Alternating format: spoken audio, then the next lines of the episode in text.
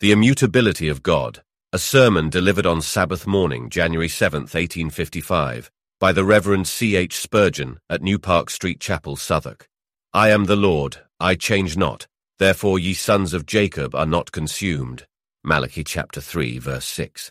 It has been said by someone that the proper study of mankind is man. I will not oppose the idea, but I believe it is equally true that the proper study of God's elect is God. The proper study of a Christian is the Godhead. The highest science, the loftiest speculation, the mightiest philosophy, which can ever engage the attention of a child of God, is the name, the nature, the person, the work, the doings, and the existence of the great God whom he calls his Father. There is something exceedingly improving to the mind in a contemplation of the divinity.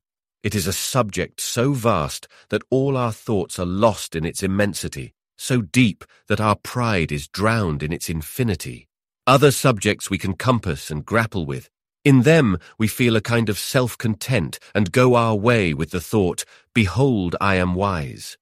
But when we come to this master science, finding that our plumb line cannot sound its depth, and that our eagle eye cannot see its height, we turn away with the thought that vain man would be wise, but he is like a wild ass's colt, and with the solemn exclamation, I am but of yesterday, and know nothing.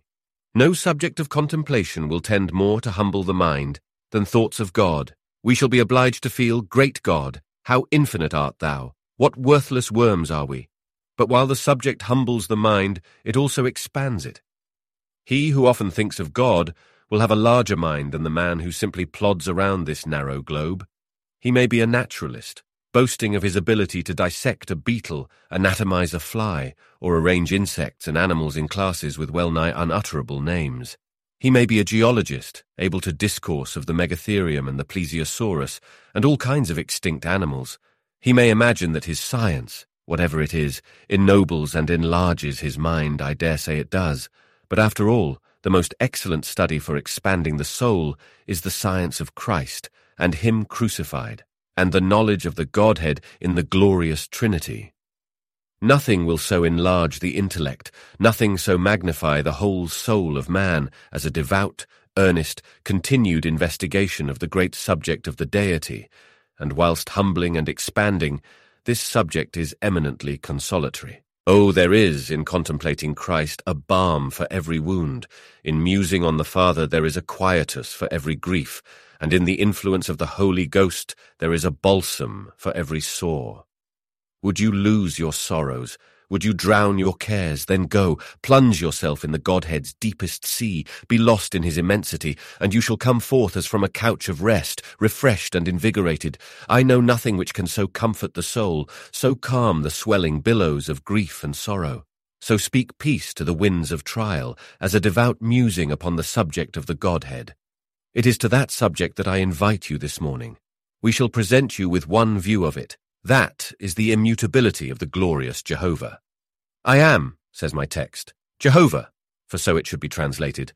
I am Jehovah, I change not. Therefore you sons of Jacob are not consumed. There are three things this morning. First of all, an unchanging God. Secondly, the persons who derive benefit from this glorious attribute, the sons of Jacob. And thirdly, the benefit they so derive, they are not consumed. We address ourselves to these points. First of all, we have set before us the doctrine of the immutability of God. I am God, I change not. Here I shall attempt to expound, or rather to enlarge the thought, and then afterwards to bring a few arguments to prove its truth. I shall offer some exposition of my text by first saying that God is Jehovah, and he changes not in his essence. We cannot tell you what Godhead is. We do not know what substance that is which we call God. It is an existence, it is a being, but what that is we know not. However, whatever it is, we call it his essence, and that essence never changes. The substance of mortal things is ever changing.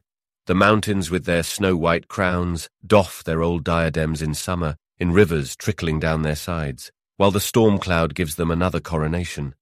The ocean, with its mighty floods, loses its water when the sunbeams kiss the waves and snatch them in mists to heaven. Even the sun himself requires fresh fuel from the hand of the infinite Almighty to replenish his ever-burning furnace. All creatures change. Man, especially as to his body, is always undergoing revolution. Very probably there is not a single particle in my body which was in it a few years ago. This frame has been worn away by activity. Its atoms have been removed by friction. Fresh particles of matter have, in the meantime, constantly accrued to my body, and so it has been replenished. But its substance is altered.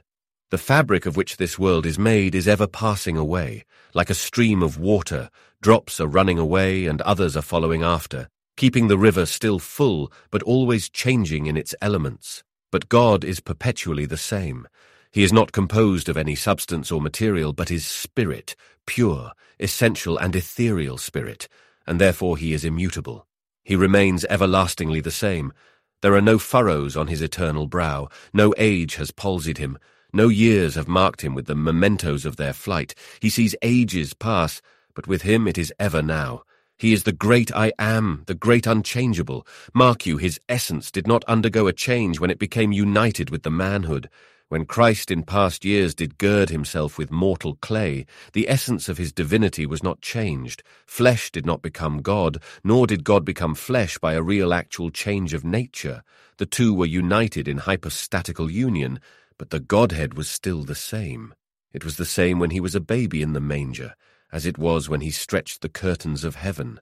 It was the same God that hung upon the cross, and whose blood flowed down in a purple river, the selfsame God that holds the world upon his everlasting shoulders, and bears in his hands the keys of death and hell.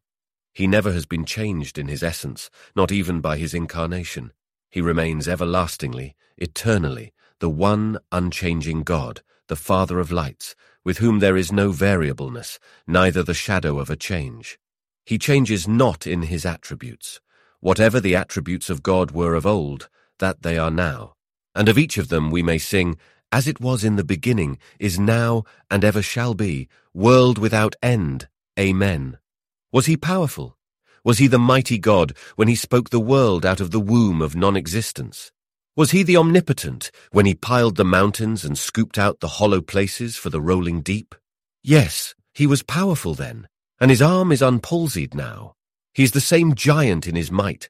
The sap of his nourishment is undried, and the strength of his soul stands the same forever. Was he wise when he constituted this mighty globe, when he laid the foundations of the universe? Had he wisdom when he planned the way of our salvation, and when from all eternity he marked out his awe-inspiring plans? Yes, and he is wise now. He is not less skilful, he has not less knowledge. His eye which sees all things is undimmed. His ear which hears all the cries, sighs, sobs, and groans of his people is not rendered heavy by the years which he has heard their prayers. He is unchanged in his wisdom. He knows as much now as ever, neither more nor less. He has the same consummate skill and the same infinite forecastings. He is unchanged, blessed be his name, in his justice. Just and holy was he in the past. Just and holy is he now. He is unchanged in his truth. He has promised, and he brings it to pass. He has said it, and it shall be done. He varies not in the goodness and generosity and benevolence of his nature. He has not become an almighty tyrant, whereas he was once an almighty father, but his strong love stands like a granite rock, unmoved by the hurricanes of our iniquity. And blessed be his dear name, he is unchanged in his love.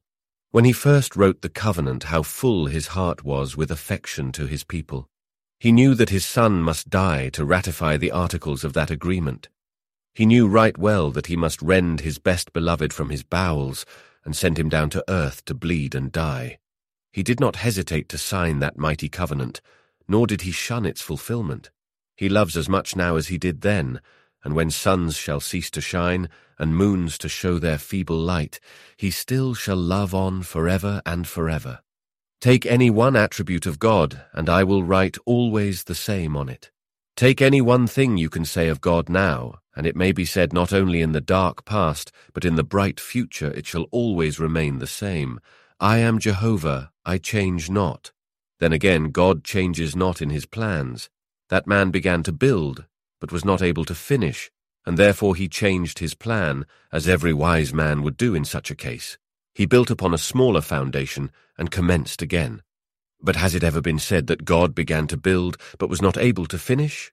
No. When he has boundless stores at his command, and when his own right hand would create worlds as numerous as drops of morning dew, shall he ever stay, because he has not power?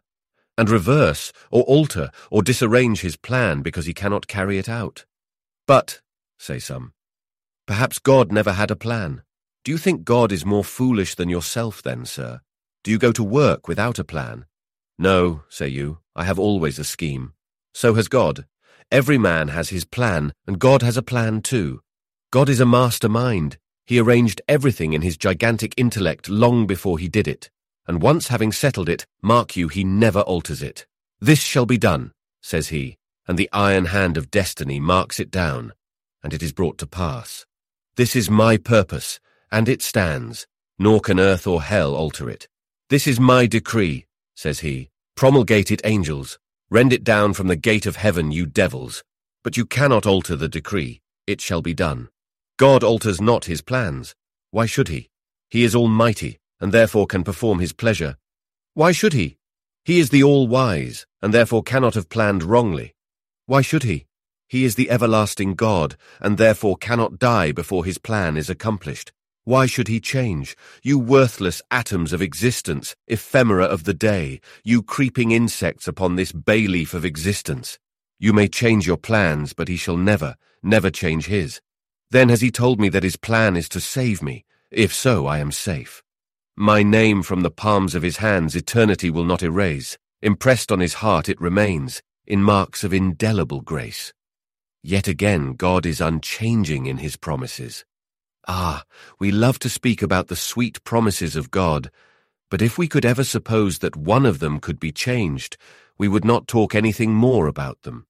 If I thought that the notes of the Bank of England could not be cashed next week, I should decline to take them, and if I thought that God's promises would never be fulfilled, if I thought that God would see it right to alter some word in his promises, farewell scriptures. I want immutable things, and I find that I have immutable promises when I turn to the Bible. For, by two immutable things in which it is impossible for God to lie, he has signed, confirmed, and sealed every promise of his. The gospel is not yes and no, it is not promising today and denying tomorrow, but the gospel is yes, yes to the glory of God. Believer! There was a delightful promise which you had yesterday, and this morning when you turned to the Bible, the promise was not sweet. Do you know why? Do you think the promise had changed? Ah, no. You changed. That is where the matter lies.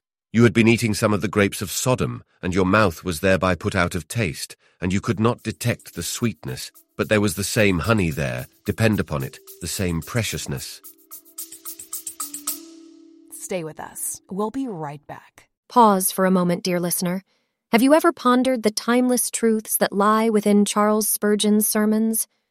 Charles Spurgeon, the Prince of Preachers, delivered over 3,000 sermons in his lifetime. Each one is a treasure trove of wisdom, holding messages that have the power to transform lives even today.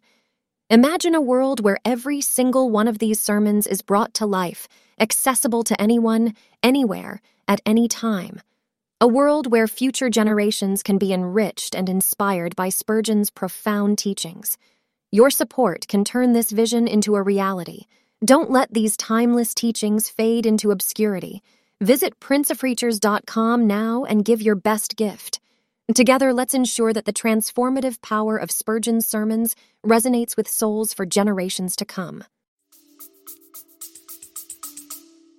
Oh, says one child of God, I had built my house firmly once upon some stable promises. There came a wind, and I said, O Lord, I am cast down and I shall be lost. Oh, the promises were not cast down, the foundations were not removed. It was your little wood, hay, stubble hut that you had been building. It was that which fell down. You have been shaken on the rock, not the rock under you. But let me tell you what is the best way of living in the world. I have heard that a gentleman said to a negro, I can't think how it is you are always so happy in the Lord, and I'm often downcast. Why, massa, said he, I throw myself flat down on the promise. There I lie. You stand on the promise. You have a little to do with it and down you go when the wind comes, and then you cry, Oh, I am down, whereas I go flat on the promise at once, and that is why I fear no fall. Then let us always say, Lord, there is the promise. It is your business to fulfill it. Down I go on the promise flat, no standing up for me. That is where you should go, prostrate on the promise. And remember, every promise is a rock, an unchanging thing. Therefore, at his feet cast yourself, and rest there forever. But now comes one jarring note to spoil the theme. To some of you, God is unchanging in his threatenings. If every promise stands fast, and every oath of the covenant is fulfilled, hark thee, sinner. Mark the word. Hear the death knell of your carnal hopes. See the funeral of your fleshly trustings. Every threatening of God, as well as every promise, shall be fulfilled. Talk of decrees. I will tell you of a decree. He that believeth not shall be damned. That is a decree, and a statute that can never change. Be as good as you please. Be as moral as you can. Be as honest as you will. Walk as uprightly as you may. There stands the unchangeable threatening. He that does not believe shall be damned. What sayest thou to that, moralist? Oh, thou wishest thou couldst alter it, and say, He that does not live a holy life shall be damned. That will be true, but it does not say so. It says, He that does not believe. Here is the stone of stumbling, and the rock of offence, but you cannot alter it. You must believe or be damned, saith the Bible. And mark, that threat of God is as unchangeable as God himself. And when a thousand years of hell's torments shall have passed away, you shall look on high and see written in burning letters of fire, He that does not believe shall be damned. But Lord, I am damned. Nevertheless, it says, shall be still. And when a million ages have rolled away, and you are exhausted by your pains and agonies, you shall turn up your eye and still read, shall be damned, unchanged, unaltered. And when you shall have thought that eternity must have spun out its last thread, that every particle of that which we call eternity must have run out, you shall still see it written up there, shall be damned. Oh, terrific thought, how dare I utter it? But I must. Ye must be warned, sirs, lest ye also come into this place of torment. Ye must be told rough things, for if God's gospel is not a rough thing, the law is a rough thing. Mount Sinai is a rough thing. Woe unto the watchman that warns not the ungodly. God is unchanging in his threatenings. Beware, O sinner, for it is a fearful thing to fall into the hands of the living God. We must just hint at one thought before we pass away, and that is, God is unchanging in the objects of his love, not only in his love, but in the objects of it. If ever it should come to pass that sheep of Christ might fall away, my fickle, feeble soul, alas, would fall a thousand times a day. If one dear saint of God had perished, so might all. If one of the covenant ones be lost, so may all be, and then there is no gospel promise true. But the Bible is a lie, and there is nothing in it worth my acceptance. I will be an infidel at once, when I can believe that a saint of God can ever fall finally. If God hath loved me once, then he will love me forever. Did Jesus once upon me shine, then Jesus is forever mine. The objects of everlasting love never change. Those whom God has called, he will justify. Whom he has justified, he will sanctify. And whom he sanctifies, he will glorify. Thus, having taken a great deal too much time, perhaps, in simply expanding the thought of an unchanging God, I will now try to prove that he is unchangeable. I am not much of an argumentative preacher, but one argument that I will mention is this. The very existence and being of a God seem to me to imply immutability. Let me think a moment. There is a God. This God rules and governs all things. This God fashioned the world. He upholds and maintains it. What kind of being must he be? It does strike me that you cannot think of a changeable God. I conceive that the thought is so repugnant to common sense that if you for one moment think of a changing God, the words seem to clash, and you are obliged to say, then he must be a kind of man, and get a Mormonite idea of God. I imagine it is impossible to conceive of a changing God. It is so to me. Others may be capable of such an idea, but I could not entertain it. I could no more think of a changing God than I could of a round square, or any other absurdity. The thing seems so contrary that I am obliged, when once I say God, to include the idea of an unchanging being. Well, I think that one argument will be enough, but another good argument may be found in the fact of God's perfection. I believe God to be a perfect being. Now, if he is a perfect being, he cannot change. Do you not see this? Suppose I am perfect today. If it were possible for me to change, should I be perfect tomorrow after the alteration? If I changed, I must either change from a good state to a better, and then if I could get better, I could not be perfect now, or else from a better state to a worse, and if I were worse, I should not be perfect then. If I am perfect, I cannot be altered without being imperfect. If I am perfect today, I must keep the same tomorrow if I am to be perfect then. So, if God is perfect, he must be the same, for change would imply imperfection now, or imperfection then. Again, there is the fact of God's infinity which puts change out of the question. God is an infinite being. What do you mean by that? There is no man who can tell you what he means by an infinite being. But there cannot be two infinities. If one thing is infinite, there is no room for anything else, for infinite means all. It means not bounded, not finite, having no end. Well, there cannot be two infinities. If God is infinite today, and then should change and be infinite tomorrow, there would be two infinities. But that cannot be. Suppose he is infinite and then changes, he must become finite and could not be God. Either he is finite today and finite tomorrow, or infinite today and finite tomorrow, or finite today and infinite tomorrow, all of which suppositions are equally absurd. The fact of his being an infinite being at once quashes the thought of his being a changeable being. Infinity has written on its very brow the word immutability. But then, dear friends, let us look at the past and there we shall gather some proofs of God's immutable nature. Has he spoken, and has he not done it? Has he sworn, and has it not come to pass? Can it not be said of Jehovah, He has done all his will, and he has accomplished all his purpose? Turn ye to Philistia, ask where she is. God said, Howl Ashdod, and ye gates of Gaza, for ye shall fall. And where are they? Where is Edom? Ask Petra and its ruined walls. Will they not echo back the truth that God has said, Edom shall be a prey and shall be destroyed. Where is Babel, and where Nineveh? Where Moab, and where Ammon? Where are the nations God has said he would destroy? Has he not uprooted them and cast out the remembrance of them from the earth? And has God cast off his people? Has he once been unmindful of his promise? Has he once broken his oath and covenant, or once departed from his plan? Ah, no. Point to one instance in history where God has changed. You cannot, sirs, for throughout all history there stands the fact that God has been immutable in his purposes. Methinks I hear someone say, I can remember one passage in Scripture where God changed.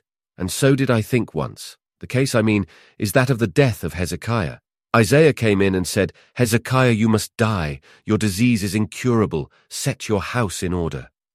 He turned his face to the wall and began to pray, and before Isaiah was in the outer court, he was told to go back and say, You shall live fifteen years more.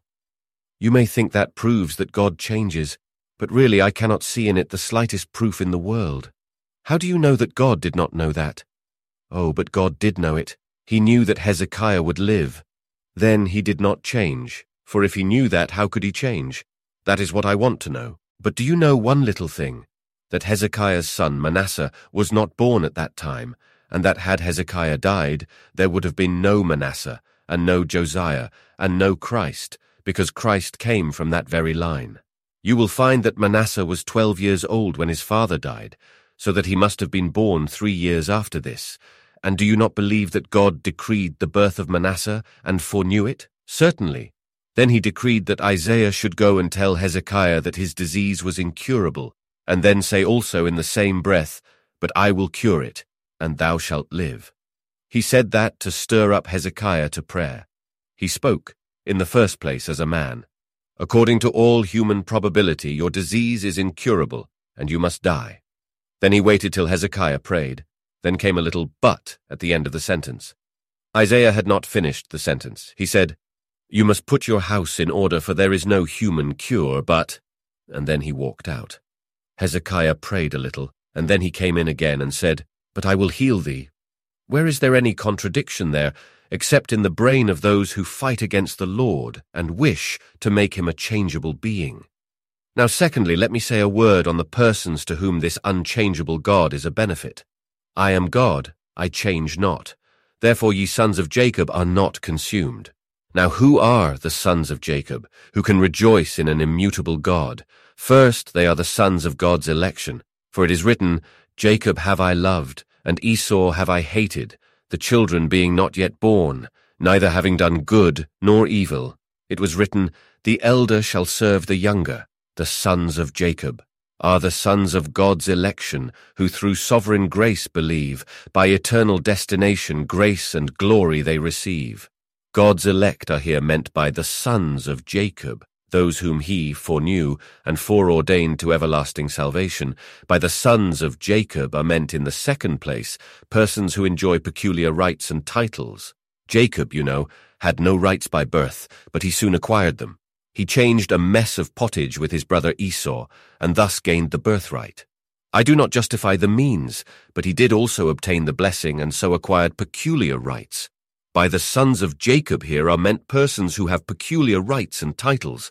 Unto them that believe he hath given the right and power to become sons of God. They have an interest in the blood of Christ. They have a right to enter in through the gates into the city. They have a title to eternal honors. They have a promise to everlasting glory. They have a right to call themselves sons of God.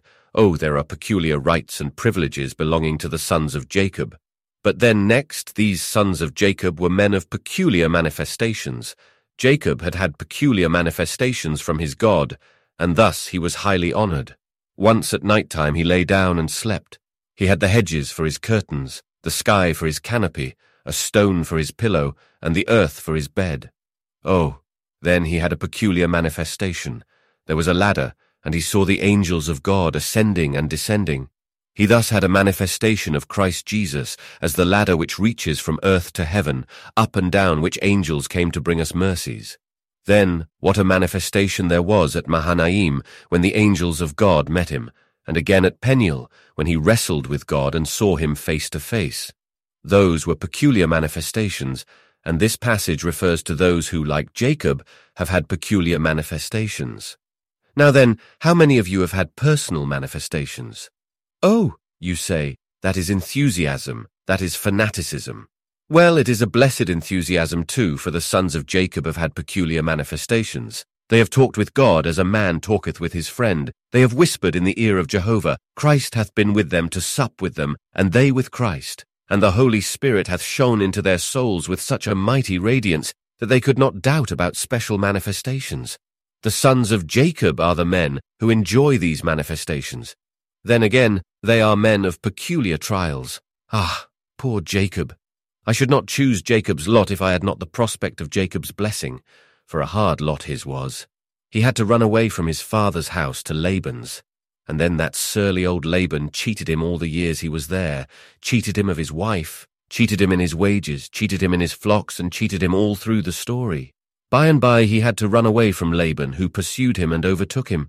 Next came Esau with four hundred men to cut him up root and branch, then there was a season of prayer, and afterwards he wrestled, and had to go all his life with his thigh out of joint.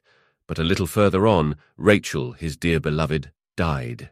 Then his daughter Dinah is led astray, and the sons murder the Shechemites. Soon there is dear Joseph sold into Egypt, and a famine comes. Then Reuben goes up to his couch and pollutes it. Judah commits incest with his own daughter-in-law, and all his sons become a plague to him. At last Benjamin is taken away, and the old man, almost broken-hearted, cries, Joseph is not, and Simeon is not, and you will take Benjamin away. Never was man more tried than Jacob, all through the one sin of cheating his brother. All through his life God chastised him. But I believe there are many who can sympathize with dear old Jacob. They have had to pass through trials very much like his. Well, cross-bearers. God says, I change not. Therefore you sons of Jacob are not consumed, poor tried souls. You are not consumed because of the unchanging nature of your God. Now do not get fretting, and say with the self-conceit of misery, I am the man who has seen affliction. Why, the man of sorrows was afflicted more than you. Jesus was indeed a mourner. You only see the skirts of the garments of affliction. You never have trials like his. You do not understand what troubles mean. You have hardly sipped the cup of trouble. You have only had a drop or two, but Jesus drunk the dregs. Fear not, says God, I am the Lord, I change not. Therefore you sons of Jacob, men of peculiar trials, are not consumed. Then one more thought about who are the sons of Jacob, for I should like you to find out whether you are sons of Jacob yourselves. They are men of peculiar character, for though there were some things about Jacob's character which we cannot commend, there are one or two things which God commends. There was Jacob's faith, by which Jacob had his name written amongst the mighty worthies, who obtained not the promises on earth, but shall obtain them in heaven. Are you men of faith, beloved?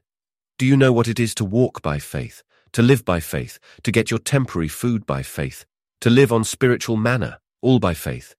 Is faith the rule of your life? If so, you are the sons of Jacob. Then Jacob was a man of prayer, a man who wrestled and groaned and prayed.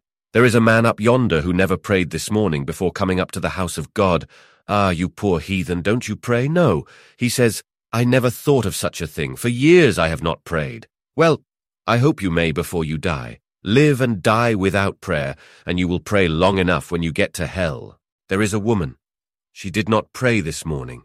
She was so busy sending her children to the Sunday school she had no time to pray. No time to pray. Had you time to dress? There is a time for every purpose under heaven, and if you had purposed to pray, you would have prayed. Sons of God cannot live without prayer. They are wrestling Jacobs. They are men in whom the Holy Ghost so works that they can no more live without prayer than I can live without breathing. They must pray.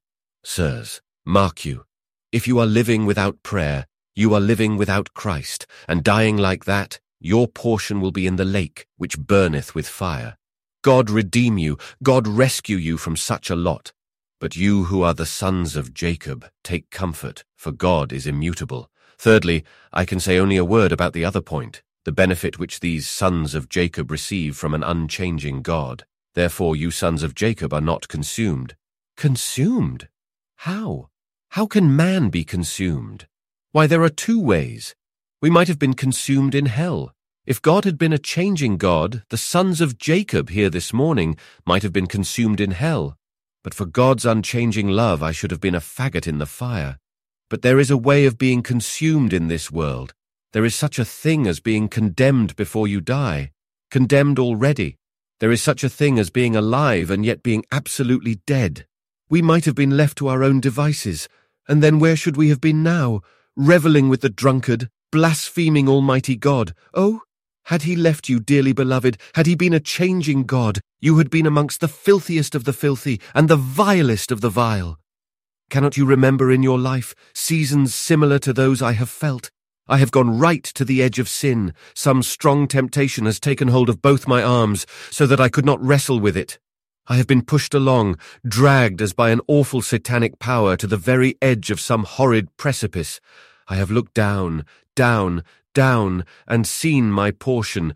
I quivered on the brink of ruin. I have been horrified as, with my hair upright, I have thought of the sin I was about to commit, the horrible pit into which I was about to fall.